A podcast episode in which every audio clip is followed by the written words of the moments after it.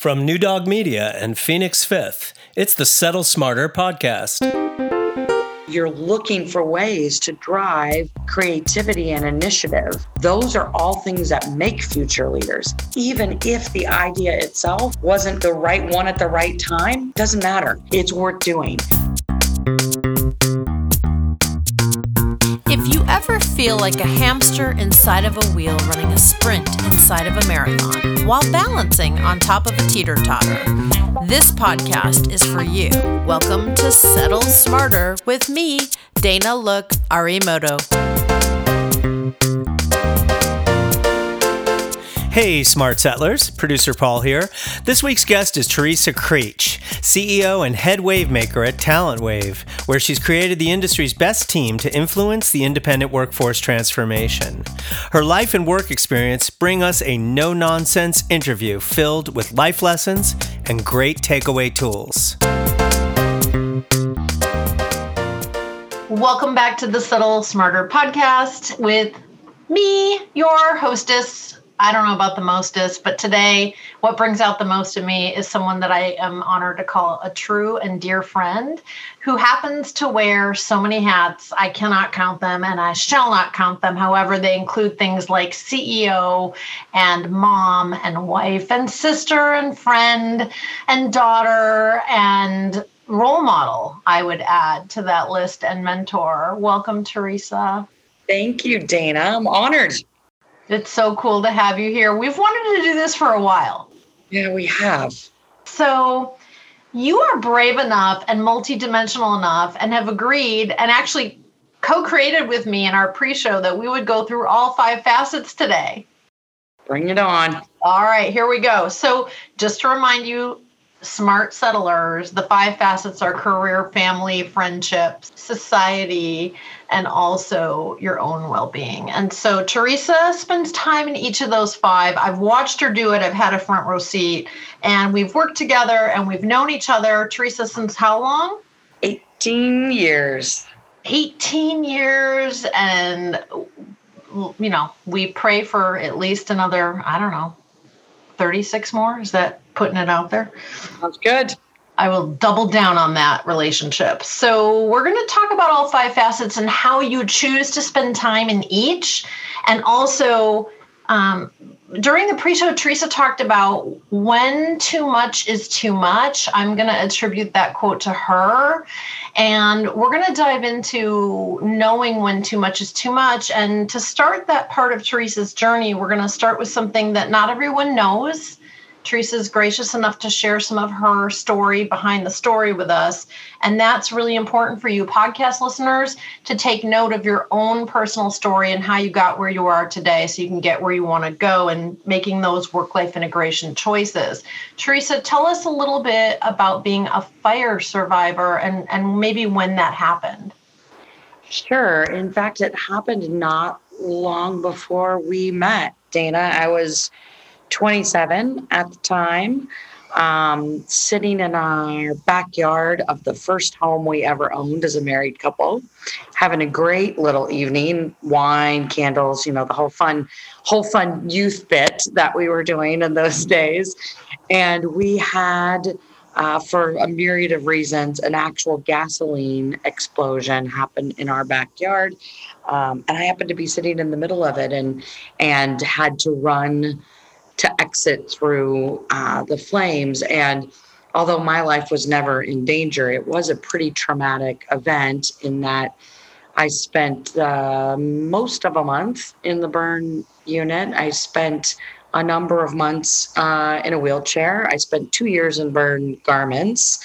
Um, and just a lot of, went through a lot of emotional changes around that event. It's it's it's one of it's it's a very strange feeling to feel like you're in a situation where something like that never happens let alone would it ever happen to me and then once you've had a really strange thing happen like that then you think well strange things happen to people all the time so maybe i'm not as uh, protected as I thought I was. So, uh, yeah, that event was a, a big life changer for me.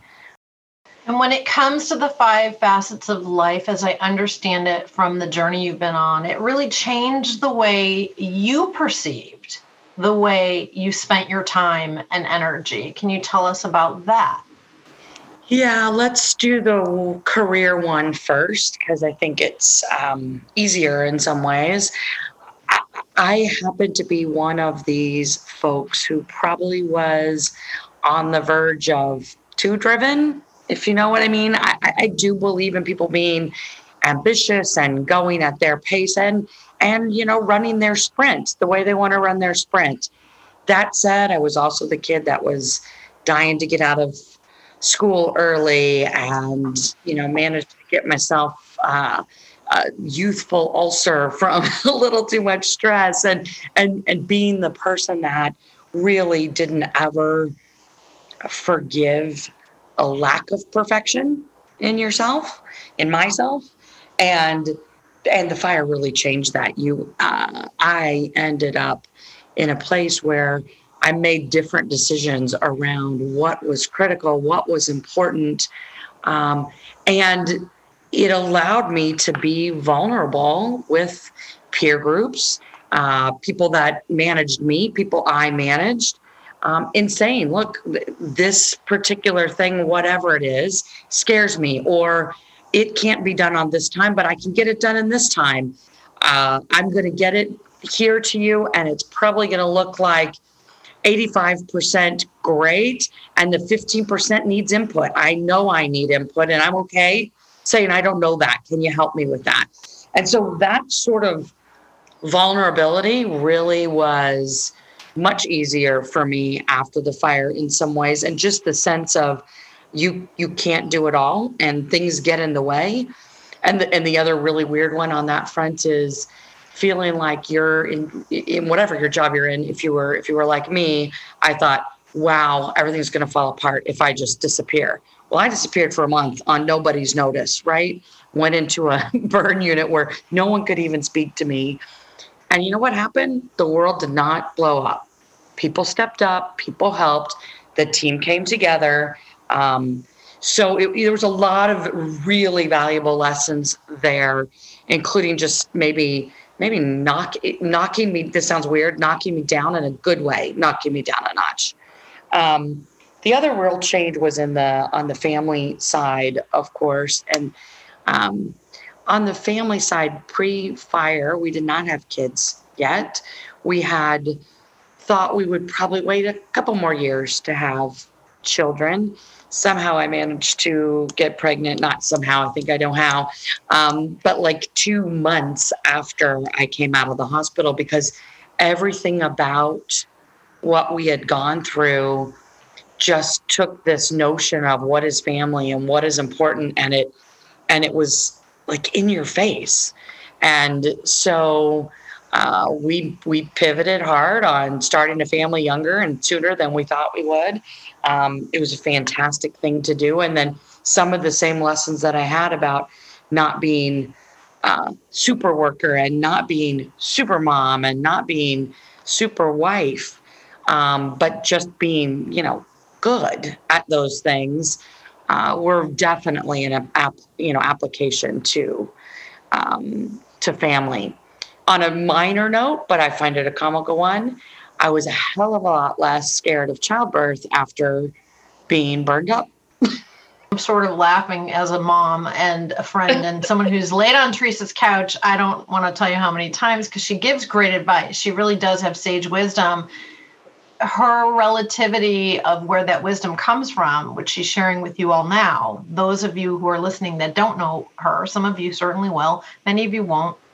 You need to understand that the sage wisdom is coming from this journey she's sharing with us, and that relativity of perspective of literally going through a fire. Many of us talk about that, literally, though, going through the fire to get where she is today. And she is calm and cool and collected under just about every circumstance. So, does that calm, cool, collected ability to lead also come from that perspective?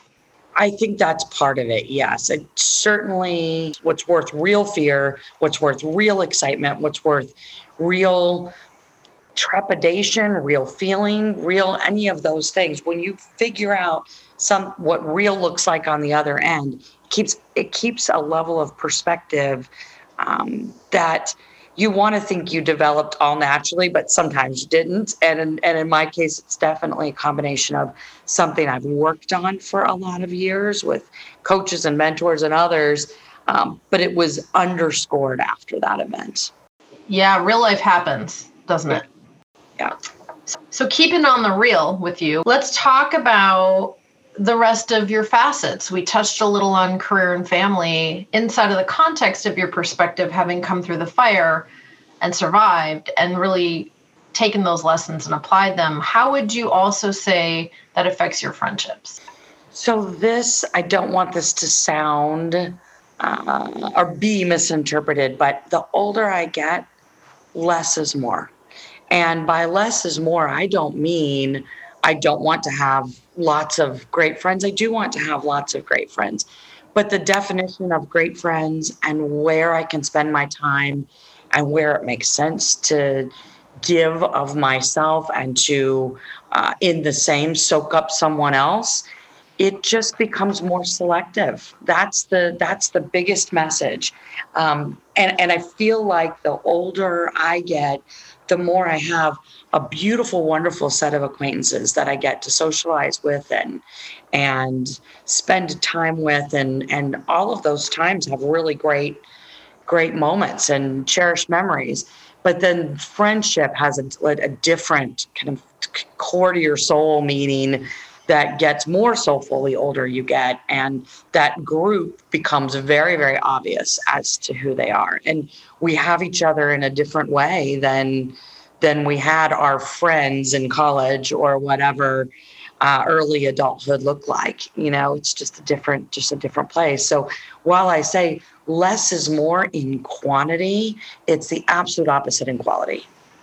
What a great way of explaining the trade-off right? Yeah. You trade off a little bit of that quantity yeah. in exchange for that quality that you the depth. you Absolutely. beautifully said it. I want to say it again, mm. and I would love our listeners to spend a few minutes put in where they give and I'm going to use Teresa's word soak up someone else. You said soak up someone else. And I just, I don't know, I love the way you said that because I know I soak up your advice and your wisdom and I listen ears, eyes, everything, every part of me listens when you give advice that I seek out. And the giving is equally important as the receiving, soaking it up. So, for our listeners today, in order to settle smarter in whatever time you want to spend in friendships, we don't care, right, Teresa? Yeah. We don't care. That's up to you. Where are you both giving and soaking up those friendships, giving and receiving, and write it down for yourself. You may surprise yourself with your list. Most of you know who have read the book in chapter three, when I talk about toxic relationships, I do talk about giving up some of those quote unquote friendships yeah. because they actually were toxic. I was actually giving and not soaking up anything other than stress and a stomach ache. So take that time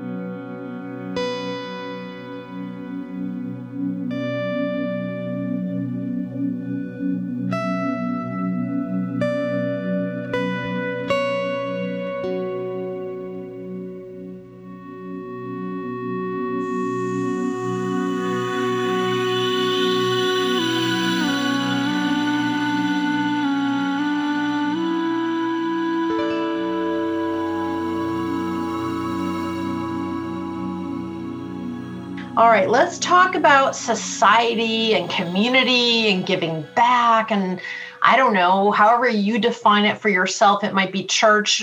Talk to us about how that piece of your life and that facet is affected by this perspective that you have on your journey. So, first of all, this facet is the one that right now I'm probably struggling with the most in terms of um, making the appropriate time to make me feel good about it. I don't mean appropriate by anyone else's standards. I mean to make me feel good about it. Making that time, um, finding the right way to do it, the right uh, places to put attention to where on the other end of it, I feel like it was meaningful all the way around. Um, I'm struggling the most with this one. And I'll tell you why. Um, when my children were little, or not even little, just when my children were home, uh, for those of you that I don't know, my kiddos are both in college and so they're away. But when they were here, we had all kinds of things that we were involved in by extension to them. Um, they were both very involved with our church. So were, were we in terms of youth events and youth activities, um, making sure that that group was properly supported.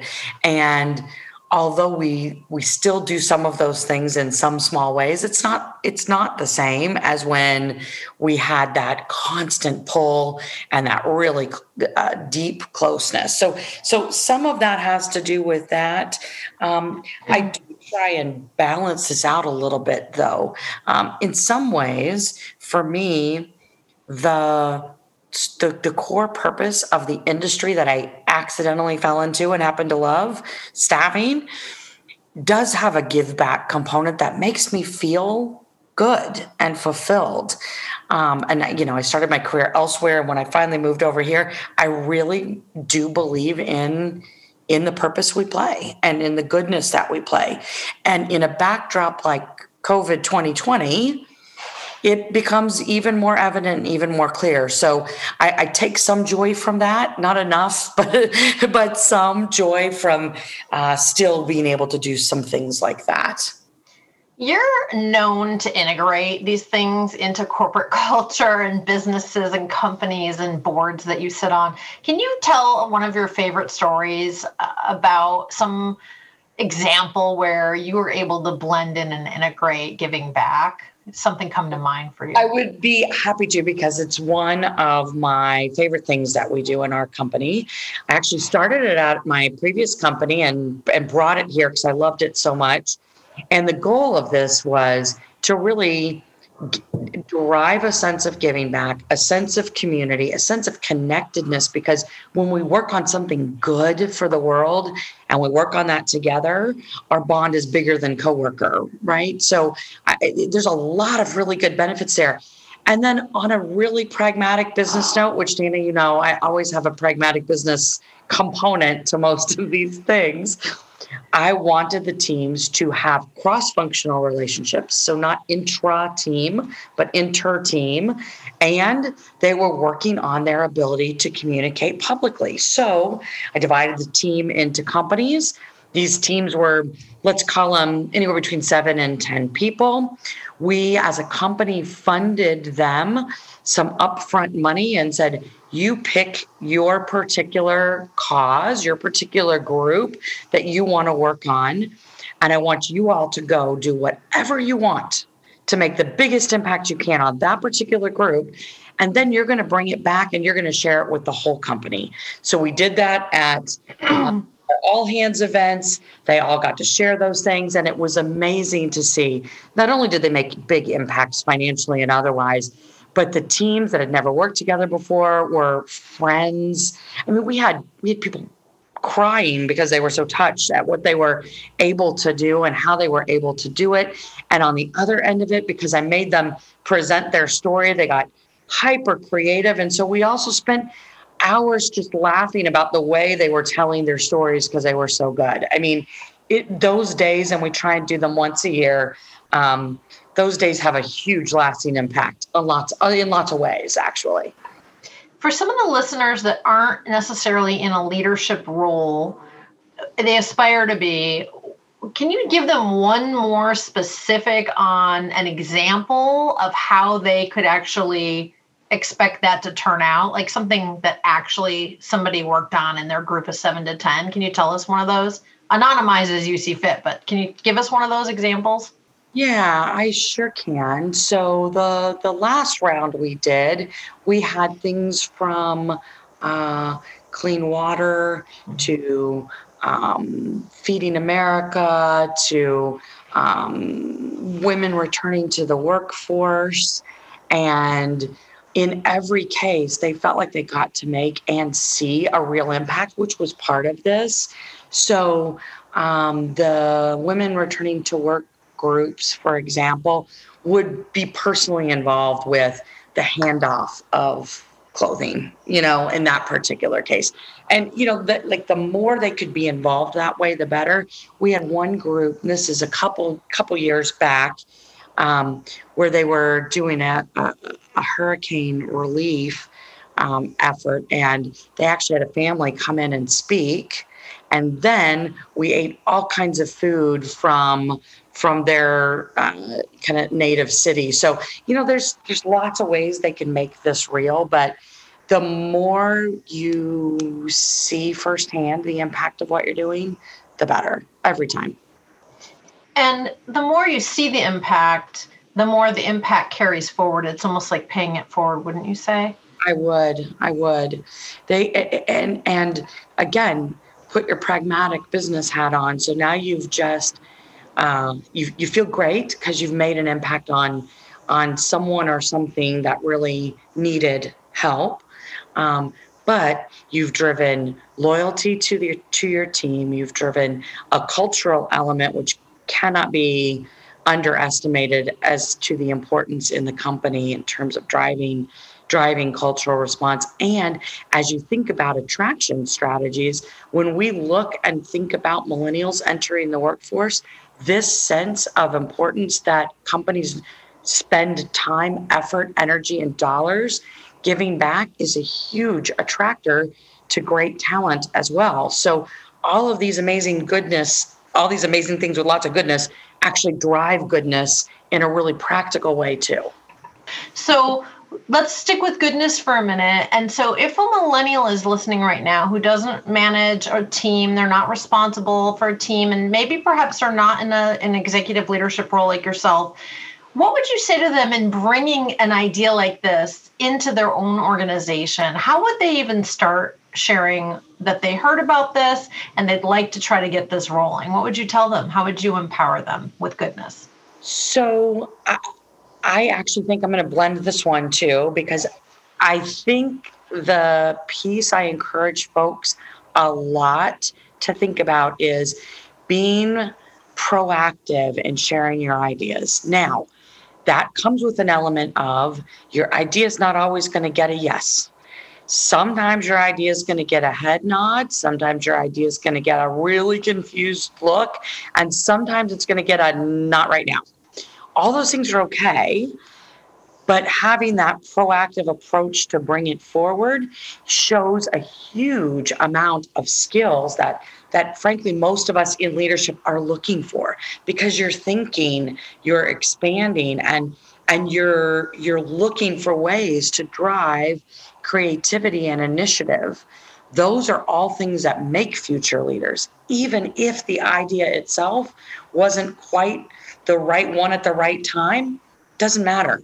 It's worth doing. Now that said for all you managers i'm not encouraging people to bring you new ideas every single week but i do think open-mindedness and really taking a moment to reward initiative and creative thinking um, ultimately pays off in huge ways. So, well being, your own well being, talk to us about that coming from that perspective that you have from surviving the fire to today, all those years ago.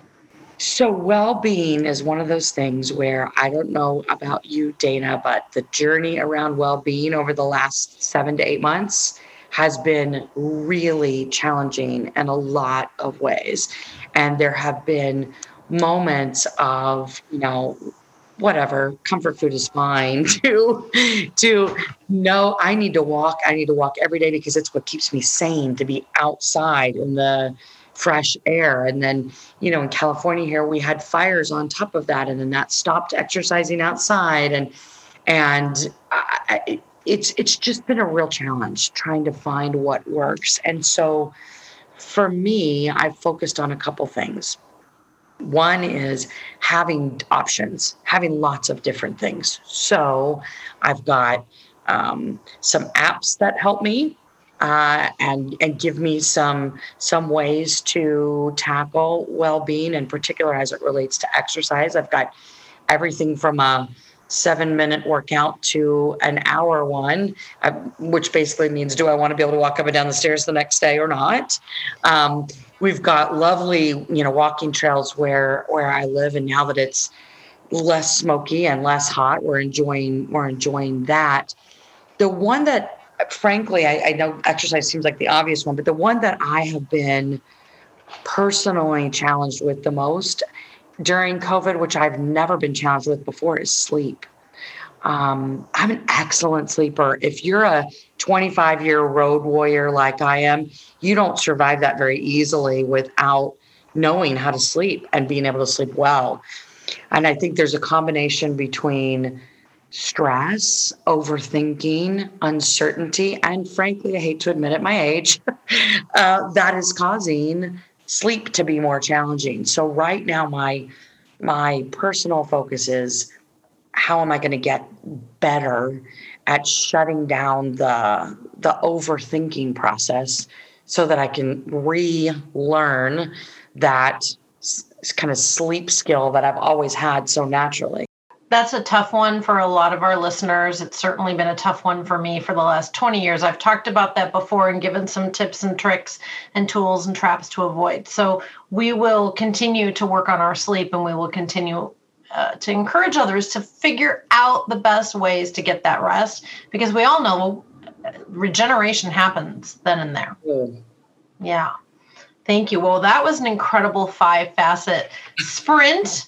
Not to dishonor, we don't want people sprinting inside of marathons, but for today's show, we did sprint through that and you shared so much great advice and insight and heart. And now I want to move into fact versus fiction. Are you ready? I am ready. Okay. Fact versus fiction. If you don't bring it forward, you can't pay it forward.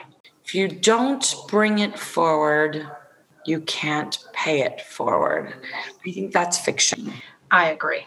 All ideas are good ideas all the time. That is absolutely fiction. I promise I'll get to a fact at some point. or not. Okay, trick question. The word appropriate is personal um, that can't be a factor of fiction. There are things that are inappropriate regardless, and we're all seeing a ton of them right now. I mean, we're living through the most challenging time uh, we could imagine on lots of fronts. So I do think there is a level of appropriateness. I think you can have a personal appropriateness about certain topics. You know, how appropriate is it that I feel bad? about the fact that I didn't get a run in today, right? That's a it's a personal appropriateness scale. But you know, the things that are happening in the world, that's a whole different story. So I think it's actually both. You are not one to be stumped in any round. It's clear. So we're gonna put you up against the top winners of fact v fiction. I'm telling you it's coming. That's an episode for next year. Stay tuned. All right. Fact versus fiction. We must forgive ourselves the lack of perfection. Absolute fact. Fact, double fact, triple fact. And not everyone has to learn the hard way the way you did to get that. Maybe it's just someone that did learn the hard way tells them and they just try it. The way I work with the folks that I tend to mentor is well, just try it. Not okay, you won't get it right every time, but just try it this once. Try and let it go this once. See what happens. So, this is an incredible segue for the quote that we found together. So, Teresa didn't come like many of our guests with some, you know, quote that's been with her for the ages or that is her inspiration or her daily musing or whatever. And I love the authenticity about Teresa. It's one of the things I love most about you is just you are yourself. And we found this quote together which says by an unknown author, the best way to get things done is simply to begin and you just said that. Just try it. So tell us a little bit more about just trying it. Where, where does that come from, that sentiment that you have? It probably comes from a lot, a lot of places, but the but for me, it's the the amount of energy we spend thinking through the pre first step, if I could spend that on the actual journey, the payback might be way better. And that's not to say we shouldn't be thoughtful and deliberate about what we do, but there comes a point for certain people that think like I do where you go into overthinking mode or circular thinking mode and you end up just going over what I already know to be true. And so if I could set aside fear or just say, okay, I am afraid, but I'm still going to do it. I'm just still going to do it. Um, you'll you'll make some progress, and no matter what, you'll learn something, even if you didn't necessarily learn what you thought you wanted to learn. So I'm a pretty big fan of get your thoughts together, be sure and be deliberate, but then move. And when you say then move, that's without perfection? It's absolutely without perfection. If you wait until you believe it's perfect, you will you may ultimately turn out something that's close to perfect, but you'll be the last one there. And there's so much I've learned this the hard way too. There's so much more you learn from the skinned knees on the way that your your end product might end up being five times better because you learned those things that you could have only learned by the skin knees on the way. So I, for me, that again goes back to that be, be practical, be brave to an extent, and where you aren't brave, that's okay to say I'm not I'm not brave, but I'm gonna try. And for those of our listeners that aren't feeling brave right now, let's lend them some of our bravery because we have come through different types of fires, yours both literal and figurative, mine more figurative today. So let's close on a note of empowerment and bravery and authenticity. And as you talked about earlier, redefining fear, even redefining excitement, you said earlier, and making it real for you so that you can take that next step forward and just begin. There's a word that I happen to love, which it isn't the sexiest word in the world, but for me, it's just called it's acceptance. And what I mean by that is accept where you are in the moment, accept that you're doing something with a little fear in one part of your head. Accept that you're doing it with a certain amount of confidence, and that's okay too. Confidence is not a bad thing that's a message directly to women. Please confidence is not a bad thing. Accept that you know? Accept that you are probably not going to get it all right but if you can get it mostly right and learn and pivot and be flexible along the way it's worth it. So just accept what it is so that you can move forward. And we're going to close on a note of acceptance and incredible gratitude for this guest, this beautiful friend of mine, Teresa, who has taught everyone in such a short amount of time in today's show how to accept themselves and then and therefore others. Thank you, Dana, for having me.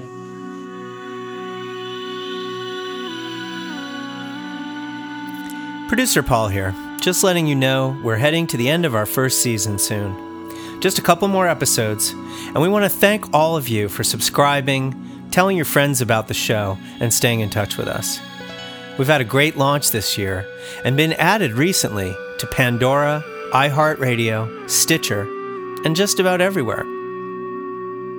The show is produced by New Dog Media in association with Phoenix Fifth, who are solely responsible for the content. Check out the show notes for links to our guest and all of Dana Look Arimoto's work and writing. Our theme music was composed by Paul Godwin, with additional music this week from The Power of Distance by Miguel Noya and Robert Uriendal, available at newdogrecords.com. For Dana Look Arimoto and the entire Settle Smarter team, this is Paul Godwin wishing you a safe and healthy holiday season.